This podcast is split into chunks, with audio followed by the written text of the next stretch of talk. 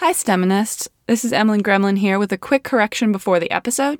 So, a listener emailed us about the last episode where we talked about some research showing that male PIs rarely co author papers with women in ecology, whereas female PIs co author papers with other women 60% of the time. In this episode, I mentioned that there is a tendency for female led labs to have more women in them. I used the term natural to describe this tendency, which the listener pointed out is the wrong term because it suggests that there is something right and correct about this tendency and discrepancy. She correctly points out that this discrepancy can be caused by women not feeling included or feeling unsafe in male PI labs, leading to more women being in female led labs. There are some interesting articles about this that the listener provided that we'll post with this app if you want to learn more about this issue in STEM. Additionally, I said that co authorship was, quote, sex biased in both ways. Although bias has negative connotations in colloquial terms, as our listener pointed out in her email, I was using it scientifically to mention that the data is sex biased, rather than that both female and male PIs prejudice against the opposite sex. So that's something to be aware of if you aren't coming from a scientific background. That scientists use the term biased in a way to describe the data, and it doesn't come with any inherent value judgment. So I just wanted to clear up those things. And if you, dear listeners, have feedback yourself that you want to give us, you can always email us at stemfatalpod at gmail.com. All right, on to the show. By circa 1820, she ran a fossil store.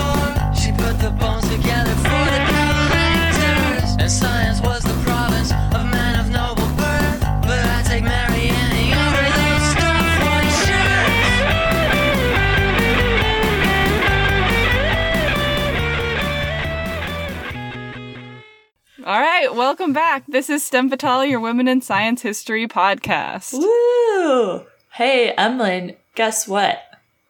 What?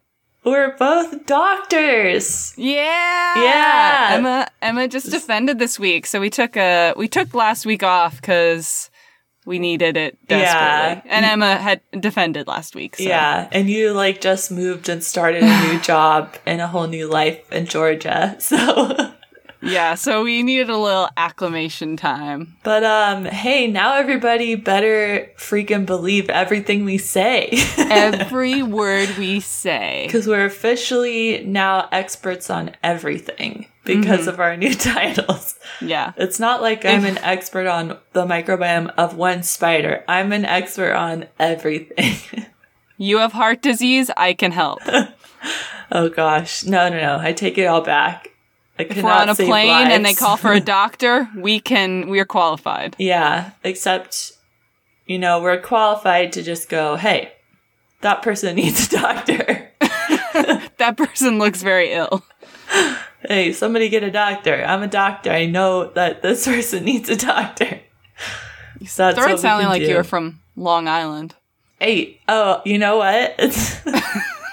It's because I've been um it so I'm taking like I've taken one or two days just to kind of recuperate after Mm-hmm. family and celebration and whatever, and I've been watching like season two and three of Real Housewives of New York. Nice. so there's a lot of like Bobby, like uh yeah, it's great. It's awesome. I There's a it. lot of great accents, but maybe I'm picking up on it too much or something. No, no, just enough, I think. Um, yeah, so I guess I'm uh, Dr. Emma Dilemma. And I'm Dr. Emlyn Gremlin. Yeah, and here we are. We're here. We're ready to tell you about historical women in science. Yeah, and we're doing this um, from afar. We're recording, you know, we're not in the same place. So we're trying this out. Hopefully it goes well. Yeah. If not, you'll never hear this episode, so. Right. It'll just be in our minds. Mm-hmm. Like most things. Just, I guess, whatever that means. Um, oh, yeah. How you doing, and- Emma? And it's a special episode because we're kind of uh, trying out a new format. we are. Yeah, so this, there's a bunch of women that we've come across that just don't have enough information for a whole episode, Yeah. but they've still contributed significantly to science in some important way. And so um, this week, each of us are doing kind of a mini, a shorter episode about a woman whose history is far less fleshed out than some others. Like, you know, a lot I mean the the person that I chose at least it's like I see her name on all these lists of women in science, important women in science, and then I'd go to start researching her and there's no primary literature anywhere about her. It's all just people kind of repeating the same stories and facts and they're interesting, but I really can't flesh it out into something longer or you know, none of her PhD is published because it's in another language or something. Mhm. Yeah. So hopefully you guys like these shorter, um, these shorter stories and, you know, maybe will inspire someone to go, some science historian to go research them more and maybe flesh Yeah. out their stories a little bit. That'd be cool. Yeah, for sure. So, how do we want to figure out who goes first? You can go first. Okay. Well, that's easy enough. yeah. All right. All right. So, Emma, I do have a question. Oh shoot, For I didn't you. do that. Okay, okay. But yeah, That's I'm a- ready. Have you heard about the Epstein Barr virus? Yes. Okay. So, today we're going to talk about one of the scientists who discovered this virus, Dr. Yvonne Barr. Oh. Okay. Mm hmm. Not All right. You ready? Are you bu- buckled um, up? it's not named after Roseanne Barr from the show Who's Roseanne. Roseanne Barr? Oh, the no. show. Ah, probably not. yeah, sorry. Bad joke. Doesn't even make sense. okay, yeah, I'm ready. Good, good, good. All right. So, uh, Yvonne Barr was born in the Pembroke district of Carlow in the Republic of Ireland in 1932. Whoa. And she graduated from honors in zoology from Trinity College, Dublin. okay. So this I've is gonna, this can give you kind of a sense of how much information I've got to work with. I got Yeah. her birthday and and her college. the college, not even the date right. Yeah. Mm-hmm. So that's this is what we're working with. Okay. So after she graduated with her bachelor's, she joined Michael Anthony Epstein's team at the Bland Sutton Institute of Pathology at the University of London. Uh, at the Middlesex Hospital in 1963, where she worked on pathology and virology. Okay. So, Epstein, the head of the lab, had previously worked on viruses that cause tumors in chickens. Okay. So, when he went to a lecture by Irish doctor Dennis Burkitt, uh, entitled The Commonest Children's Cancer in Tropical Africa, The uh, communist. he had an idea. Huh? The communist. The, co- the commonest. Oh, The most common. The, the most socialist children's cancer. Um, Oh, that's. I was like, what the heck? Like. All right, go All on. right. Okay. So, um, Dr. Burkitt said that they were having a very high number of tumors around the jawbone of children okay. in specific regions in Africa with high temperature and high rainfall. oh, And this is what's known as Burkitt's lymphoma. right. These, okay. These uh, cancers around the face, because I guess it infects the like lymph node area, right? yeah. But at the time, little was actually known about this um, cancer that was popping up in children. And so Epstein believed that this might be another example of virus induced tumors. So Epstein asked for some samples of these tumors to be Uh-huh. sent to his lab Okay. uh, in England. So these samples were flown overnight from Uganda to England, and for two years they had no success, or Epstein had no success in isolating virus from these lym- lymphoma samples. So he was really convinced that a virus was causing yeah. um, he- these yeah. cancers. Specific, especially I, what he thought was that there was some insect vector Oh, transmitting the Okay. virus Yeah, that makes sense. between individuals, and that's why you were only finding this in high temperature, high rainfall areas. Yeah, okay. So Epstein thought that perhaps if he could actually grow these tumor cells in vitro, meaning in isolation, then the latent cancer virus might be activated once the tumor cells were no longer under the influence of host defenses. So essentially, they were getting these like um, tissue cultures, but they weren't able to get the actual tumor cells to grow separately. And so he thought that might help. Weird. Okay. So at this time, it was not believed that lymphoma cells could actually be cultured. Right, yeah. So this is where Our Lady of the Hour comes in. Yeah, bar. Because I've been talking bar. about this old man for a while. So in the summer of 1963, Epstein received a U.S. National Institute of Health grant and hired a young scientist named Yvonne Barr. So she had experience after her, either during her bachelor's or after her bachelor's, she had experience culturing cells um, Okay. in veterinary and medical research establishments in both the UK and Canada. I couldn't find it, anything about working in Canada, so Huh. just I one mean, source yeah. said she worked there. That's really weird, but I know so little information. I wonder. So at the same, Yeah, I mean, I guess like unless someone's kind of famous during their time and someone's interviewing them, mm-hmm, where is that information gonna come from? I don't know. yeah. Records, I guess, at a college or something. But anyway, interesting. Yeah. Okay. Okay. So at the same time, uh, Yvonne Barr enrolled as a graduate student with Epstein as she started working on the system. And she was in charge of tending to the Burkitt lymphoma culture cells as they ca- came in from Uganda. Oh wow. So, according to uh, Yvonne, the lymphoma cells arrived in these like green thermos flasks, and Yvonne would try to culture them immediately by growing them in teeny glass insulin bottles. Oh wow. And every and every day, Yvonne would try to culture these cells and uh, try to observe them growing, but with no success.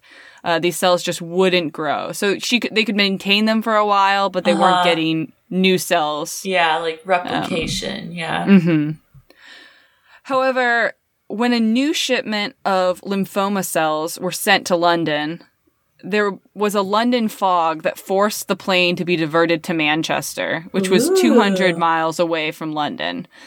So here, the samples, a sample taken from the upper jaw of a nine year old girl with Burkitt lymphoma, were kind of trapped um, trapped in Manchester. And the culture, once they finally got it to London, looked completely awful. And Ugh. Epstein said that the fluid looked cloudy, suggesting that it had been contaminated on the way. Okay. So they pretty much thought that it was a lost cause, this culture. yeah. And but when they looked under a microscope, they found that the fluid was cloudy because the lymphoma cells actually had suspended in the media and were growing um, rather than sit. Usually, they were, would sit on kind of the edges Okay. of the bottle and not grow, but they had actually, based on some type of turbulence or the duration that they'd been kind of out, yeah. they suspended in the media and were actually starting to grow. yeah. Interesting. So at this point, Barr was able to maintain these cultures of lymphoma cells in suspension. And this was the 26th biopsy they'd received. Oh my god. So 25, the first 25 they hadn't been able to culture. I wonder why Um, this one was different. Was it the London Yeah. fog or like the time and the airplanes or or Mhm. something? I don't know. Yeah, something that I, I, from what I understand, these cells only grow in suspension. And so I think somehow they got suspended Weird. Okay. during this trip. yeah, I don't know. That's really crazy. Yeah. So, according to Yvonne Barr, on New Year's Eve, the cultures, she says, were glistening, a sign of life. The cells grew up, and the first Burkitt's lymphoma derived cell line was christened EB1, E for Epstein, B for Barr, uh, was established. So, this EB1 uh, culture of lymphoma is actually still growing to this day. Wow, that's crazy. And Barr and Epstein then st- were able to culture additional lymphoma tumors Yeah. called EB2 and EB3 following this new protocols of detaching the cells and growing them in suspension. And once they decultured uh, enough material and had tried multiple different ways to identify the virus, um, they still weren't able to actually see any virus in these uh, lymphoma Yeah. cells. So, in collaboration with this guy named um, Bert Achong, A C H O N G, who's a Trinidadian pathologist, Epstein and Bert were able to look at the cultured lymphoma cells under the electron microscope. And as soon as they actually had enough lymphoma cells to look under the, this electron microscope, they were able to clearly see that um, these cells were filled with herpes virus. Whoa. And so at the time, there was like five herpes viruses known. And so Epstein could like, they could clearly tell that this was a herpes virus. Wow, okay. So now we know that roughly 95% of people have been exposed to the Epstein Barr herpes virus Wow. across the world. And most are asymptomatic. Right. However, um, EBV, Epstein Barr virus, can manifest itself in a wide variety of ways. Yeah. So mononucleosis is caused by EBV. Mm-hmm. Thinking back on why these children in Uganda were getting tumors from this virus, which is generally asymptomatic, they Yeah. discovered that the tumors were occurring in children with chronic malaria, oh, okay. Weird. um, which is most prevalent in these kind of you know hot tropical areas and that was causing their immune systems to be compromised so Gotcha. that the virus could then cause these like bigger effects and oh cause these gosh. tumors That's crazy. and so while Sarah Stewart, who we've talked about previously in episode, was the first scientist to show that cancer causing viruses can spread from animal to animal, Mm-hmm. Epstein and Barr were the first to show that viruses could cause cancer in humans. Yeah, I kind of remember reading a lot about Epstein Barr virus, or seeing it referenced a lot when I was reading about Sarah Stewart.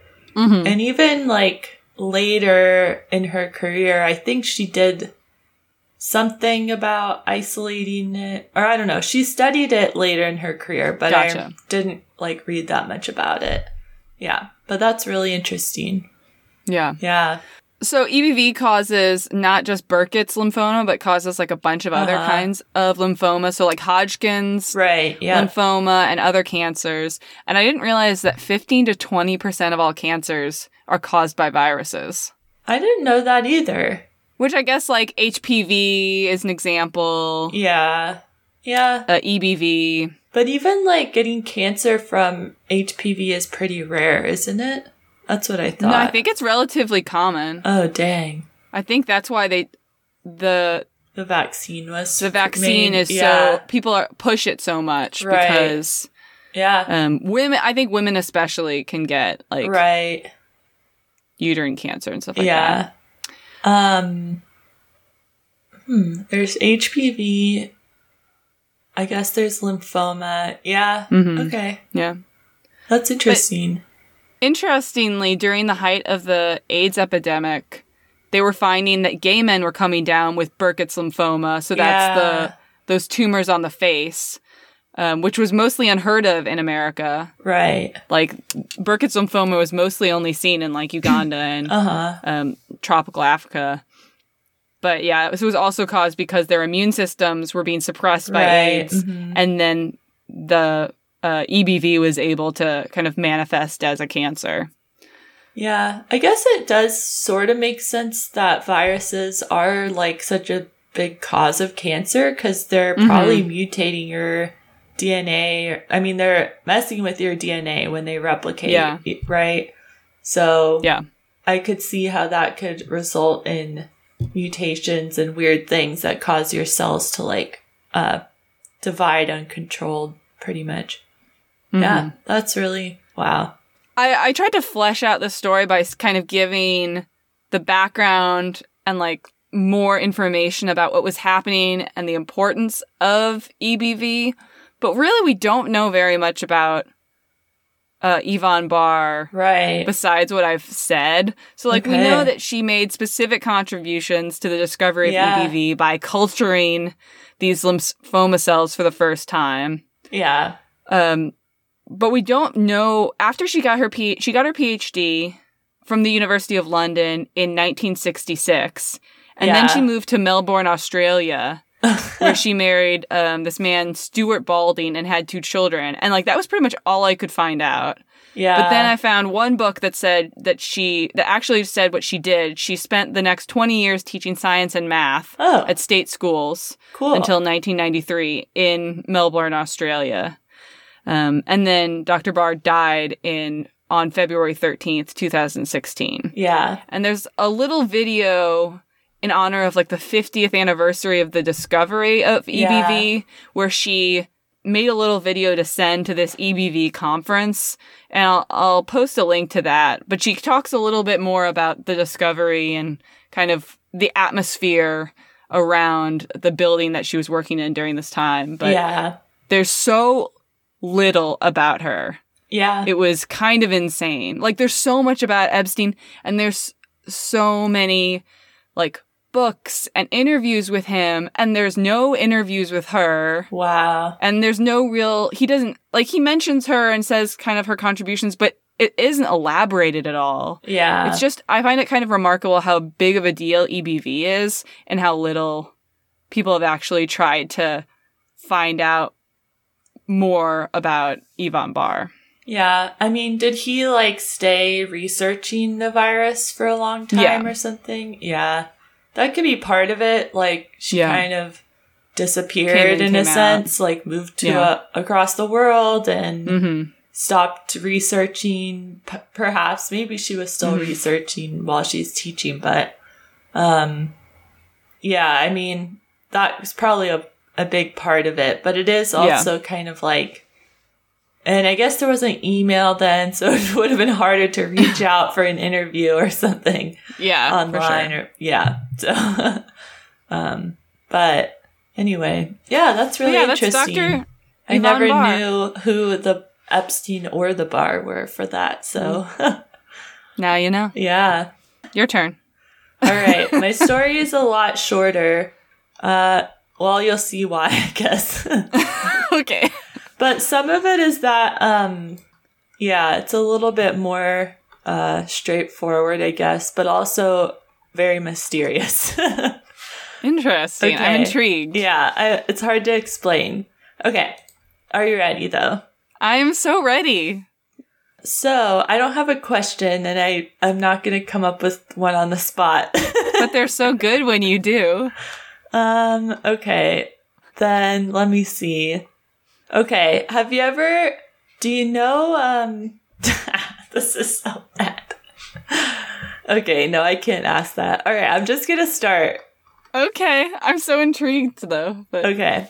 So the the woman that i want to talk about who emlyn i've started to research her like 10 times. So that's kind of why i wanted to do this because i was like i gotta just get this over with so i never start researching her again and go down a rabbit hole if there's still nothing there you know okay Mhm. um her name is samira musa have you seen Okay. her name on lists not really Okay. I don't know. um, so Samira was born in the Gharbia Governorate of Egypt in 1917. And Awesome. she grew up with her father in Cairo. Um, her mother died when she was really young of cancer.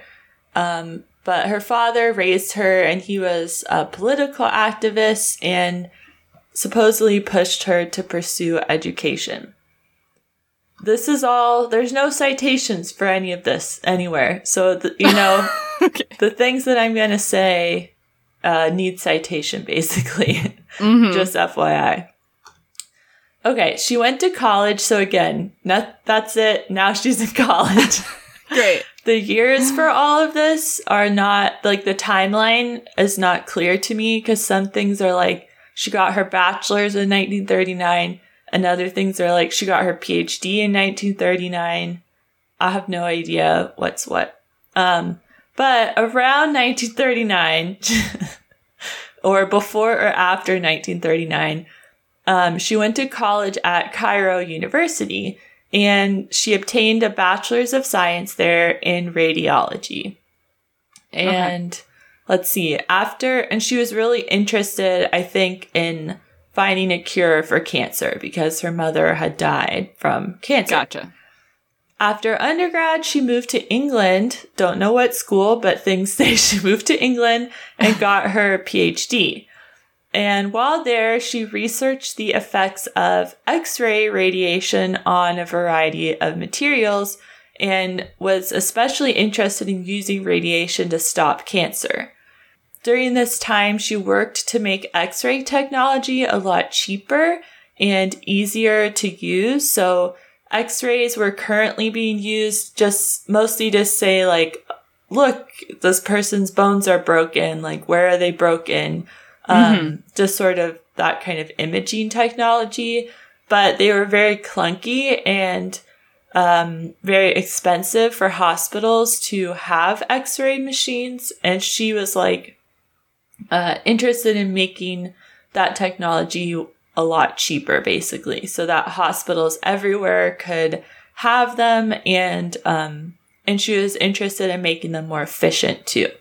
So one thing she did was develop an equation uh, that showed cheaper metals like copper could be split to produce nuclear energy. So, Okay. you know how somehow this related to the X-ray technology. I don't know enough. Like honestly, every article about her is just so uh not fleshed out and like Yeah. yeah. Um there's kind of I don't know, maybe this is a little bit different, but essentially she found a cheaper way to produce nuclear energy, which Okay. at the time garnered a lot of attention less for medical technology and more for nuclear bombs, which were being produced by countries starting World War II. Because this was the early 1940s. I'm sure that wasn't super exciting for her. Yeah, Like, she you know, I'm was trying to help improve like cancer diagnosis, exactly. not create Yeah. more cancer. She also worked on things like finding solutions to it, the need for shorter exposure times, hmm. easier fluoroscopic procedures. I don't know what that means. Improving the flexibility of x ray beams and Oh, decreasing patient exposure and increasing the mobility of the machines. So these are all Cool. things like she helped improve about x-ray technology, but like there was no citation for this. Uh, You know, maybe if I looked into the history of flexibility of x-ray beams, there would be something about her research, but I don't think a lot of her research has ever been published. And so it's confusing to me even if she did these things in England or in Cairo. I don't know. Yeah. man. yeah. So let's see. Um, despite all of this and and she became actually pretty famous around this time for her discovery of how to split cheaper metals to produce nuclear energy. While in England, I think she organized a conference called Atomic Energy for Peace because she wasn't interested in using this, you know, discovery of hers for war. And this conference, in this conference, she basically called on scientists to research ways to decrease the dangers of nuclear energy while increasing their affordability and use and treatment of diseases like cancer. And she's quoted everywhere for saying, I'll make nuclear treatment as available as cheap and as cheap as aspirin. So that was really her life goal was to make like radiation therapies um, available and affordable for all people. And people really like, I think she was quite beloved in Egypt. Um, and she became pretty well known around the world during this time.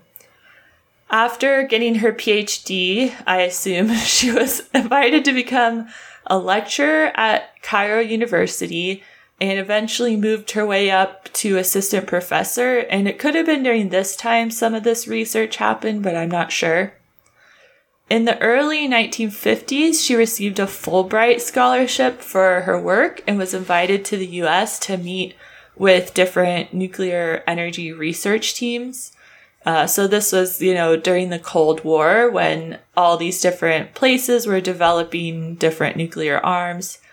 As part of this trip, she was invited to visit some big atomic facilities in California, which angered a lot of Americans because she would be the first non-citizen to visit those places. However, I mean, I, I don't know who's following this, but I guess like people knew she was going to visit it. It's really, and I think it was just maybe Egypt American relations weren't great at that time. I don't know much Uh-huh. about the history of that specific country relationship. Um, let's see. However, and I can't tell the exact timeline of this either, but either right before or right after her visit, and she was in California still, but this was either right before or right after she went to see those facilities. She died in a car crash when the car she was Oh. in was run off of a cliff. And every article I found about her mentions that this crash is very mysterious. And there Oh. are a lot of conspiracy theories surrounding the crash. Yeah. And basically, some people think that the US government or someone killed her basically because Oh she was visiting these really top secret labs and yeah. she knew too much. I guess. Um, even some articles claim that her invitation to see the facilities was faked as a way to get her to California to assassinate her. But what, did so did she go to the facilities before she was killed, or was it on her way? I don't remember what you said. I don't know. Like, I don't Okay. remember, but it was either right before or right after, basically. So, anyway, it's really weird. And there's even things like, oh, the driver of the car was never found. Like, so there's all these strange conspiracy theories surrounding her death. But honestly, I'm like, that seems a little far fetched to me to be, mm-hmm. I, but I don't know. I really wish there was just more information about her research and why she was invited there and and just why even this would be so controversial but every article just kind of quotes every other article that says Yeah. the same thing and a lot of her research was never published from what I can tell. It was more just like maybe presented at meetings or she would just go to hospitals and tell them how to implement her studies essentially, but not a lot of actual publications came out. So it's there's just not that much there and I want to know more. It seems like such an interesting story and especially a lot of interesting politics surrounding her mm-hmm. research at the time. So but that's it. I wonder. I wonder if some of her work was classified. Like, part of the reason why none of it's published is that yeah. if it was during World War Two, is that what you said? Yeah, Or during around that time? Yeah, during World War II and after World War II. So Yeah, it's like deep in the Cold War or World War II. If she was Yeah. doing anything on nuclear stuff, I wonder if she just it's was classified and hasn't been declassified. The stuff, some of it. Yeah, I mean, I think she's like kind of famous in some parts, at least in science um, circles in Egypt. but I think her death too was very like people in Egypt were like, "Oh, the U.S. assassinated." Like it's that's where a lot of those stories come from, Yeah. perhaps. Um, so yeah, there might be something more to the story that we don't know about because it is classified information or research that Egypt and the US were trying to share.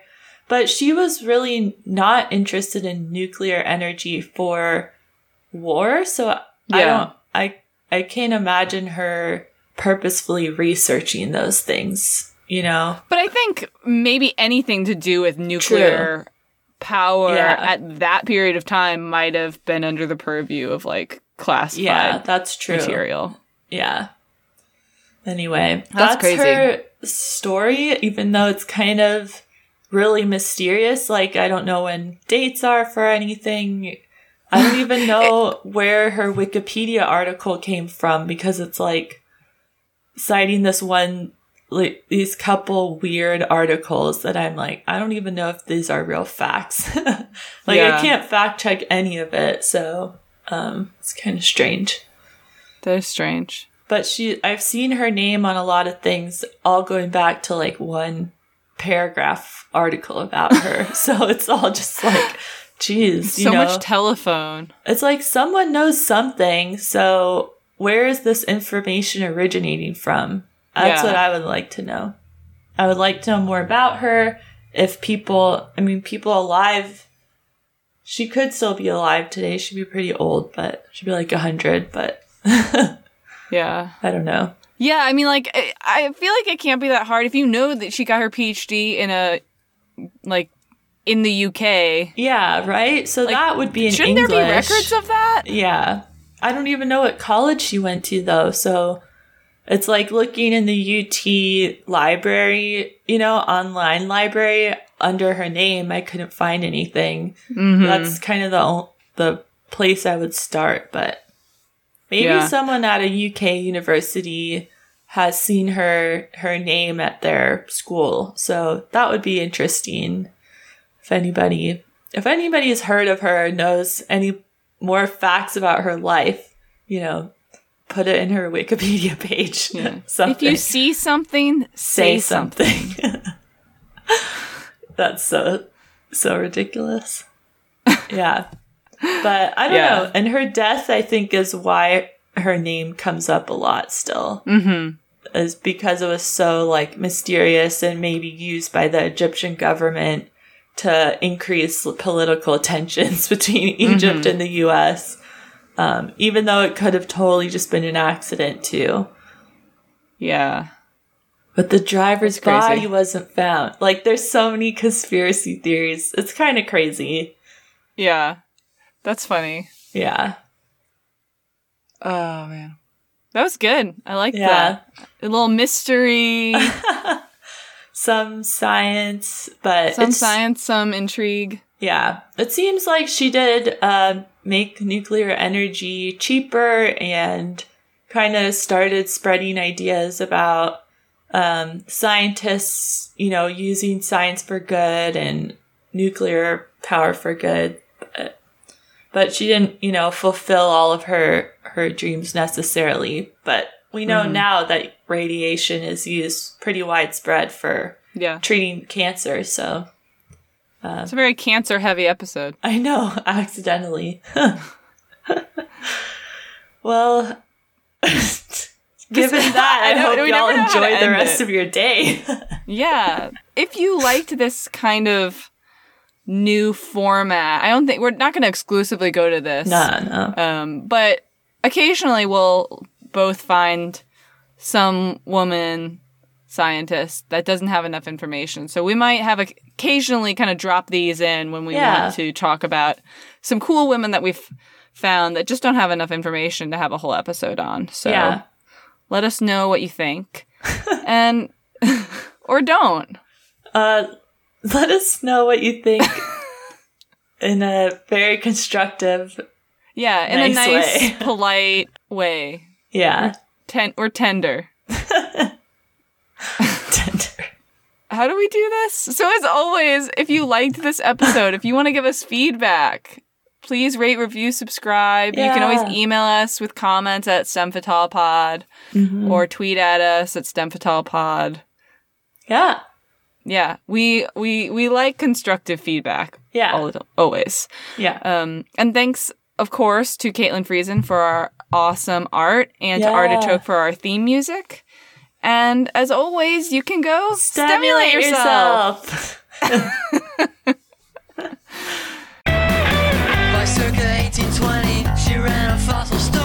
She put the bones together for the and science.